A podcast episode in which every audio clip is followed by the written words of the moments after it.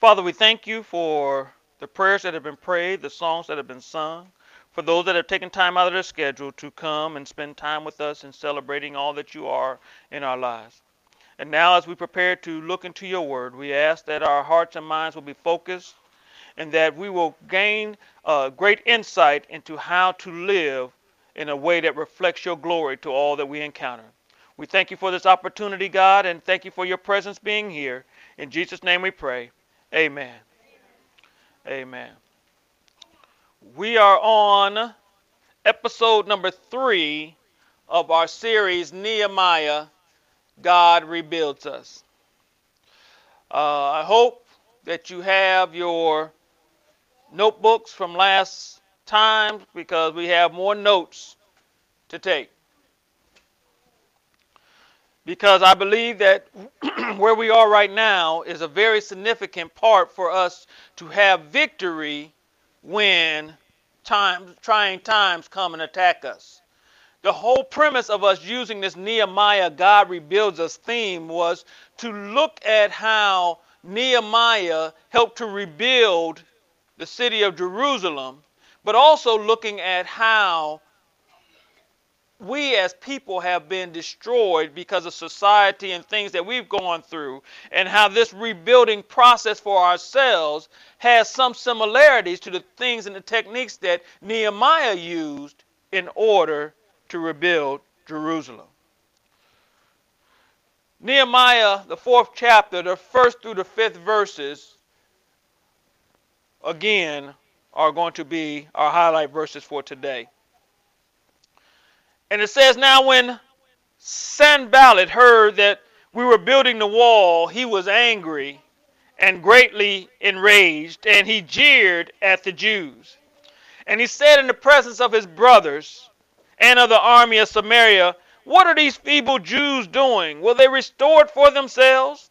Will they sacrifice? Will they finish up in a day? Will they revive the stones out of the heaps of rubbish and burned ones at that? Tobiah the Ammonite was beside him, and he said, Yes. What are they building? If a fox goes up on it, he will break down their stone walls.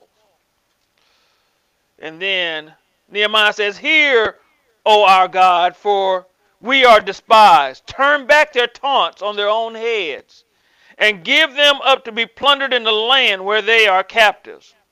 Do not cover their guilt, and let not their sin be blotted out from your sight, for they have provoked you to anger in the presence of the builders. And last week we started talking around the subject that there are people that will not like you having changed who you serve. They are not going to like the fact that you changed how you want to do business for the rest of your life. And last week we talked about some folks will come and mock you. Some folks will ridicule you. And we talked about how some folks will conspire and plot against you. And then we talked about the contingency, the things that we should have in place in order to have victory over those type of situations. Y'all remember that? If you don't remember it, you know you can go to the YouTube site and you can listen to it again. That's one of them shameless plugs, huh? All right. Now, this week I want us to continue along this track, and the next area that I want to talk about that will come against us or try to attack us is the areas of discouragement and fatigue. The area of discouragement and fatigue. Now, discouragement is the act of disheartening or depriving of courage the act of deterring or dissuading from an undertaking or the act of depressing confidence. So, discouragement is an act of putting you down, taking away your courage from something that you're trying to do or something you're trying to achieve. Discouragement is something that happens quite frequently. In the marketing arena, they try to tell you on the commercial that you're not really a man if you don't wear these clothes. In the area of marketing, they'll try to tell you that you're not all this good if you don't have this item. That is a trying to make you feel like because you don't have this, then you're not all that you should be. So discouragement comes at us from all directions, all angles. It's just a part of who we are. But after certain amounts of time, you come to this next little part, which is fatigue. Now, I know some of us in the old days heard of fatigues. We thought about army uniforms and things, a specific type of uniform, but this is a different type of fatigue. This fatigue is a weariness from bodily or mental exertion. A weariness from bodily or mental exertion. Fatigue. You've been doing something, you've been trying to move forward, you've been working on something, and you just sometimes feel tired. Now, I know y'all do the governmental thing and eat the amount, right amount of fruits and vegetables, and, and you do all the things that they say to make you have a healthy body. So you may not have fatigue. But some of us that don't eat right and don't drink the right amount of water and don't do everything that we're supposed to do, we get a little tired. Some of us that don't work out the way that we're supposed to work out get a little weary. Now, not only in the body, but some of us go through things because of our minds. We go through this mental exertion where we're constantly trying to think about how we're going to do things, how we're going to work things out, and we just get tired. Now, I don't know about y'all, but when I get tired, I don't want to be bothered. And then when I get really tired, I can really be outright mean. And then when I get really, really tired, I just go to sleep. And if you try to wake me up, you're going to get slapped across the room because I'm tired. Now I know I'm the only one that kind of goes through those kind of things, so I, I don't mind, you know, putting myself out there because I know y'all, y'all, y'all, like I said, y'all eating right, y'all exercising properly, y'all getting your eight to ten hours of rest a day. I know, I know y'all are good, but I just need to do a little confession, I guess, today to let you know that sometimes discouragement comes. Sometimes I get physically or mentally exhausted. But when those things come, what do we do? What do we do? I'm glad you asked twice because I got some scriptures for you. The first scripture today is going to be 1 Corinthians, the 15th chapter, the 58th verse. 1 Corinthians, the 15th chapter, the 58th verse. I'm doing the English Standard Version today. And it says, Therefore, my beloved brothers, be steadfast, immovable, always abounding in the work of the Lord, knowing that in the Lord your labor is not in vain. The second scripture that I want to use as a contingency for discouragement and fatigue is Hebrews, the 12th chapter, the first through the second verses. Hebrews, the 12th chapter, the first through the second verses.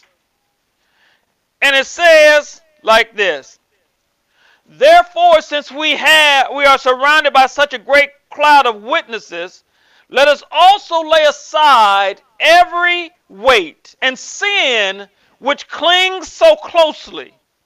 And let us run with endurance the race that is set before us, looking to Jesus, the founder and the perfecter of our faith, who for the joy that was set before him endured the cross, despising the shame, and is seated at the right hand of the throne of God. So, how does this become the contingency for discouragement and fatigue? Because it is all about our focus. It's all about what we lock our eyes on and into. When fatigue and discouragement comes our way, it causes us to depress our eyes. And what I mean is, we start looking downward. It causes us to look at the situation that has presented itself and make us think that that is the only thing that is going on at that moment. What we used to call that in the military, we used to call that a close target. Something that is right there that causes us to think that we have to immediately deal with it. But I will tell you that if we look at these scriptures that we brought up, that if we focus on Jesus, who is the author, which means he started it, he is the finisher, he is the perfecter, the mature of our faith. We stay locked in on Jesus and keep our eyes elevated. The psalm writer said that we should look to the hills, so that means to elevate our eyes to the Lord because the Lord provides us with help. He gives us the help that we need, but sometimes if we're not looking in the right location, guess what? We don't see no help. And so as we understand that in order for me to overcome this mental, uh, physical exertion, this feeling of disheartening or something trying to take my confidence away, I have to lock into what Jesus has done for me, who Jesus is to me, and what his goal is for me. He says he wants you to be successful. He wants you to be more than a conqueror. He has given you everything that is per- pertinent to life and to godliness. But sometimes we can miss it if we don't have scriptures to grab hold of. It allows us to set aside or sidestep. I don't know how many y'all played football, but uh, there's a trophy in college that goes to what, who is considered the best college football player for that year. That trophy is called the Heisman Trophy. Now, the significance about this Heisman Trophy is this the stance of the Heisman player. You know how, eh, you see how, whenever somebody think they're going to get it, they always get into that position? That's the same way that we should be doing sin. When we feel sin is coming at us, we need to push ourselves away and reorient ourselves to go into the direction that God has for us. We don't have to fight sin. We have our fight is with our faith. Our confidence that God is going to be faithful to do what He said He's going to do. So when we start feeling this discouragement, when we start feeling this uh, fatigue trying to attack us, we make sure that we're oriented in the right direction and begin to move the things out of the way so that we can stay focused on what God has told us. He says, Therefore, my beloved brothers, be steadfast. That means you have to be steadfast. You have to stay focused. Be immovable. Don't let anything change your mindset about what you're going. Keep going forth and doing the things that God has called for us to do, and you will realize that your labor is not in vain. Which means that it has some value, it has some work. One of the things that I tell uh, folks when I'm mentoring them, I say, if they tell me that they, they want to be successful in, uh, a, a, young man was telling me he, he he's a, uh, I messed up. I said he was a rapper, and he corrected me and said he's a lyricist. And then, so then we had this discussion, but I don't go down that path right now. But my point was, I said, well, if you are going to be a great lyricist, I got a challenge for you. And he said, well, what is it? I said, every day I want you to take five minutes to write. I want you to write a lyric, just one lyric in five minutes. Can you do that every day? He says, yes, I can do it every day. Next time we met, I said, "Oh man, can I see your seven lyrics that you wrote?" Oh, oh, uh, oh, that's a little harder than what I thought. And I said, it, it, because in the beginning, it looks like you're not having any success. It looks like things are not progressing. It looks like things are just not happening. But I'm telling you, if you continue at it day by day, if you just keep going forward month by month, you keep going forward year by year. You know what? Most of the successful people don't know when they became successful. They just know they're successful. It just it just shows up all of a sudden, but they they find out and they create these habits whereby they continue to go forward and realize, wait a minute, I'm there. And this is what the scripture is bringing out to us. If we stay focused on doing those godly things, even though everything else looks like it's doing better, going better, I'm going to stay focused on being unmovable. I'm going to focus on doing this work that God has called me to do. I'm going to stay focused on this and I'm not going to let anything else pull me aside. If something tries to come up, I'm going to do the Heisman on it and just push it aside, continue to move in the direction so that I can accomplish what God has for me to accomplish. And then when I look back over it, I say, wow, I was able to do what God called me to do.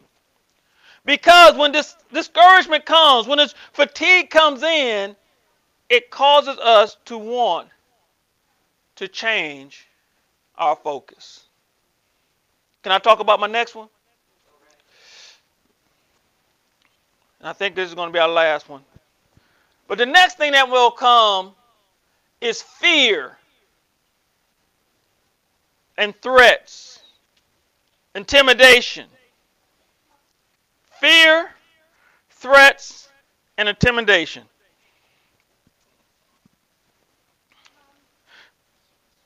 Fear is a distressing emotion aroused by impending danger, evil, or pain.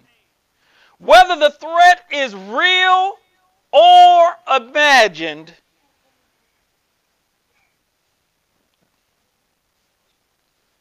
fear is a distressing emotion aroused by impending danger, evil, pain, or so forth, whether the threat is real or imagined.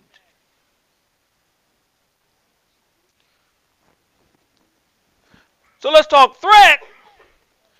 Threat is a declaration or is a declaration of an intention or determination to inflict punishment, injury in relation for or conditionally upon some course of action.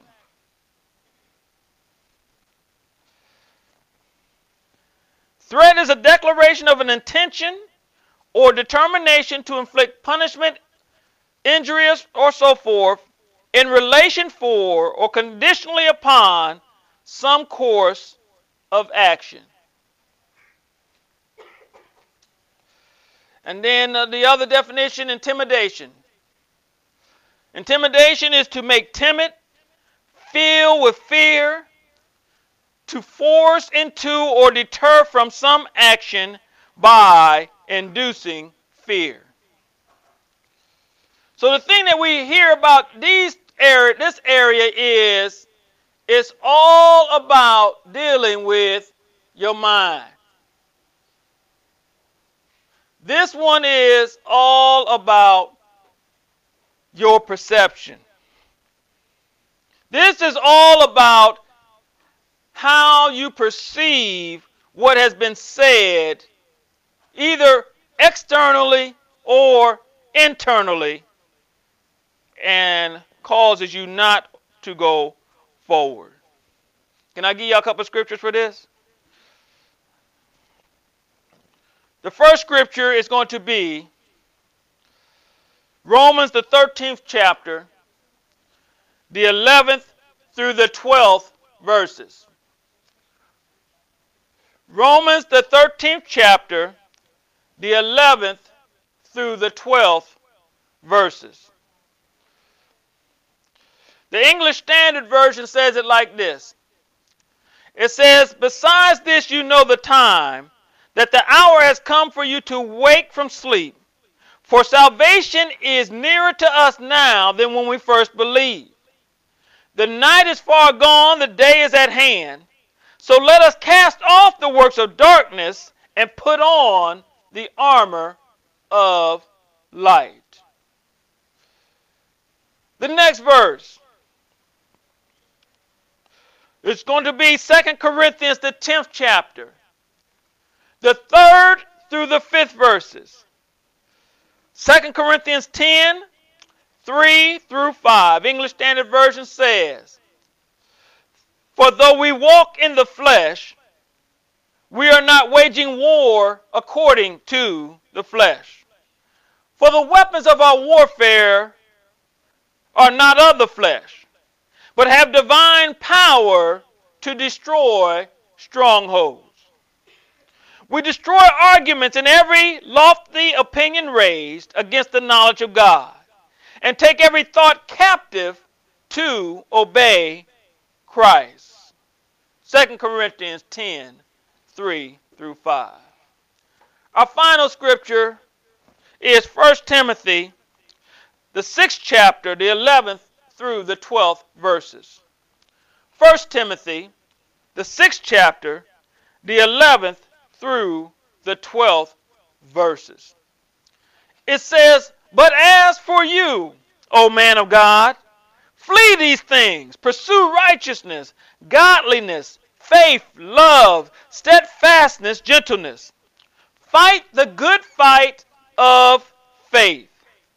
Take hold of the eternal life to which you were called and about which you were made good, made the good confession in the presence of many witnesses. Just like dealing with discouragement and fatigue, dealing with fear, threats, and intimidation requires us to know where our focus is located. Because if we lock in our focus, we can ensure that we have victory over fear, threats, and intimidation. Paul also said in uh, first, uh, Second Timothy, he says, God has not given us a spirit of fear, but of love, of power, of a stable, a sound mind. Paul says in the scripture I gave you, Second Corinthians, that the battle is not flesh and blood, but it's a mind. We have to go in there and take down the strongholds that have set up into our minds that are trying to pull us down and cause us to lose focus. And that every thought that comes into our minds, that we have to make it subject to Christ, which is the Word of God. If the thought is not in line with the Word, then we let the thought keep on trucking. There was a song that said, keep on trucking, baby. So we got to let it keep on trucking. And so we have to lock in on where am I going to lock my focus?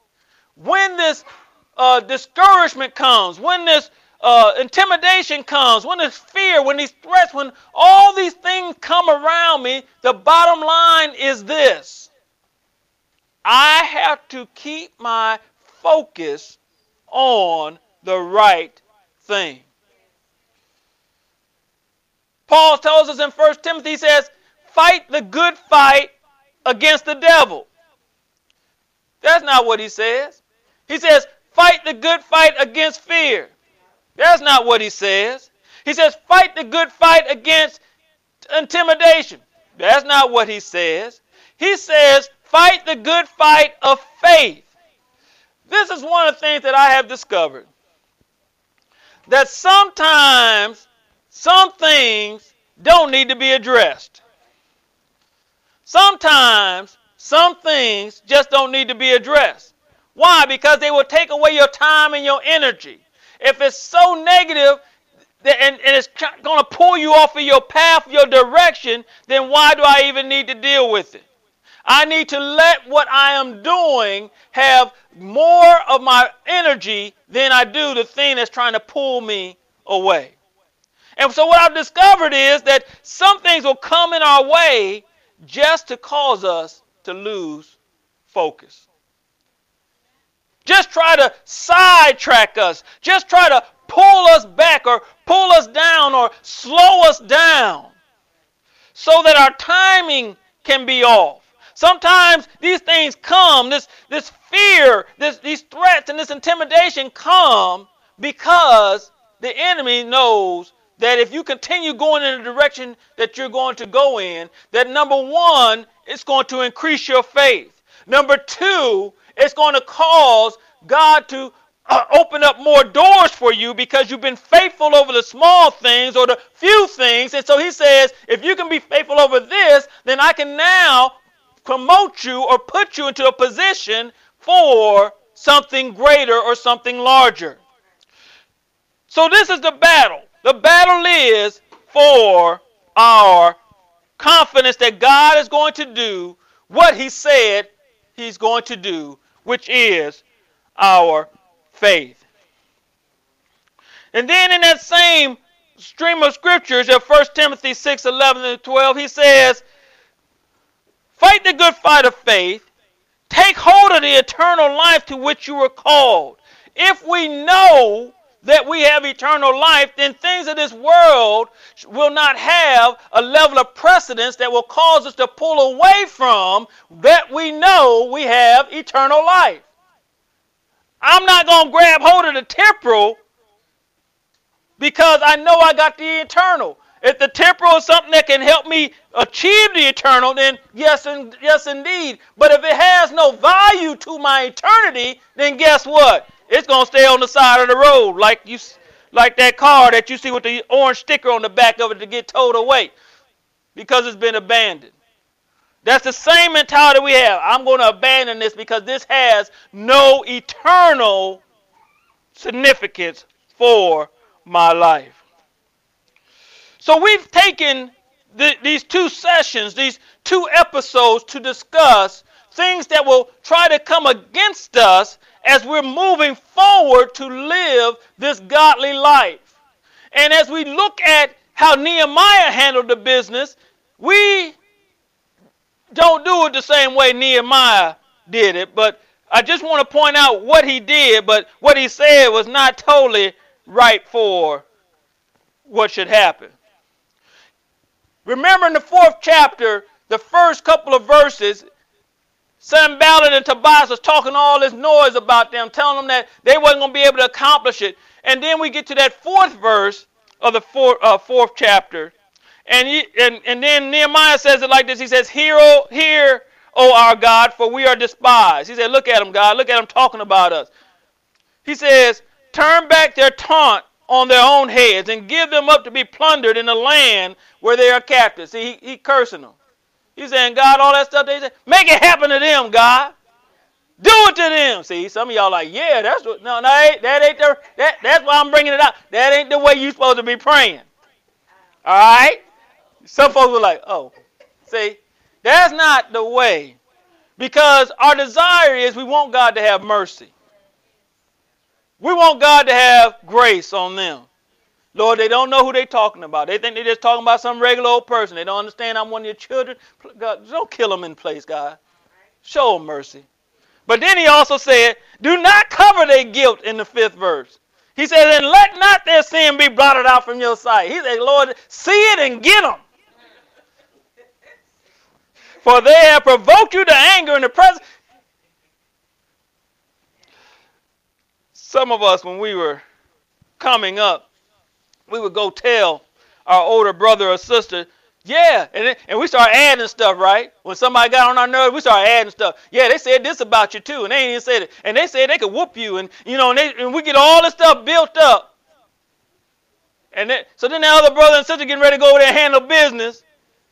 And you know you done sat there told a big old exaggeration. I ain't gonna say you told a lie. You just exaggerated. If the, just because of the line of what they were saying, you could you could presuppose that this is probably additional stuff that they would have said. But what I want to bring out about this, as I said, Nehemiah's our example, is they talked about Nehemiah. And remember, the first thing that we said is we must maintain our dialogue with God. He had this conversation. He had this time that he was talking to God. He said, God, you hear what they saying? He said, God, I know you're going to get them. In fact, God, get them good. He said, get them really good. Don't let nothing be hid. Get them good, good in front of everybody, God. Just let it up. See, because Jesus came, we, we, we, don't, we don't operate like that. We pray that God's mercy will be upon them because God says vengeance is his. He's going to repay them. He's going to do it in his way. And so as we are going through these things that may come at us, as folks are talking about us, folks are trying to intimidate us, folks are trying to do these things, or even our inner dialogue, when we're talking to ourselves in the mirror, if we start saying some stuff that does not feel right, start using these scriptures that we talked about to talk to yourself. And you got to say, no, that is not how we're going to operate. This is how we're going to operate. We're going to keep focused on the hills from which cometh our help. Because our help cometh from the Lord who's made heaven and the earth. We're not going to focus on how crazy this situation is. We're going to focus on the victory that God's going to give us when we come through the situation. So that's what we're going to uh, finish up this couple of sessions on today. Maintain your dialogue. Remember, this is not a monologue when you're praying and talking to God. It is not a monologue. It is not you just give God all these things that you want Him to do for you. This is this conversation between you and Him. And that He begins to reveal to you through His Word or through sending folks your way or your direction that say things to encourage you to continue this good fight of faith. The fight is not against the devil, the fight is for your confidence that God is going to do what he said he's going to do. One final example. I remember there's there's been situations where I have because I have said something, I had to do it. I remember dealing with one of my soldiers back in the day. I said, if you do this, then this is going to happen. I ain't going to, I ain't going to say say what exactly what it was, but I said if you do that, then you're going to cause me to have to do this. And so he did it, but there were some underlying things that made him have to do what, what I told him was going to happen. So he comes to me, he says, Sergeant, I know what you told me. He says, and this is this is what I did. I said, What did I tell you? If you do that, then this is going to happen. He said, Yes. He said, That's why I came to you because I, I know what you said. I didn't want to punish the soldier. But because I gave my word, now everybody said, Well, you know you don't have to. I said, No, I gave my word. I said that my word is more important to me than that soldier's feelings. I said, I told him this is going to happen. So now I got to do it. Now, see, the bad part was because what I told him was if you do this, then we're going to you're going to have to show up at seven o'clock and work from seven to eleven that night to get everything caught back up because we had got behind on some stuff. So the bad part of it was, guess who else had to be there from seven to eleven? So I was trying to talk myself out of it, but my word was more important to me than how I felt. And where I'm taking y'all with this is, we have to lock in on what God said, His word, is more important to me than how I feel about the situation. It would be easy if I go with my feelings, but I want to stand on the word. Okay? Stand on the word. That's why y'all got all them scriptures over these past couple weeks. Something for you to refer to throughout the week. And next week we'll be testing you on it to see which one of those ones you remember. All right? So don't skip church next week talking about I'm to miss the test. I got your email address. I'll send it to you. And I got it on video, so don't even try to try to say something. All right. Father, we just want to thank you for this opportunity of understanding what the contingencies are for various things that shall come to try to attack us, to try to pull us off track, to, that will try to deter us from fighting this good fight of faith. We thank you for your word, God, for your word is true. Your word is sure. Your word, God, stands forever. And you said that before your word will not perform or accomplish what you sent it out, that heaven and earth will pass away. So, God, we thank you that your word has credibility, it has a guarantee to accomplish all that you have set out for it to do. And as we bring this word deeper into who we are and we gravitate greater in a, a more intense way toward your word, that you will continue to lead us and guide us, that you will continue to get the glory in our lives, and most of all, you will increase our faith that you will be glorified. We thank you and we honor you for it all. This word that has been declared today will fall into the good soil of our heart and gain great root. And we honor you for it all in your Son Jesus' name we pray. Amen. Amen.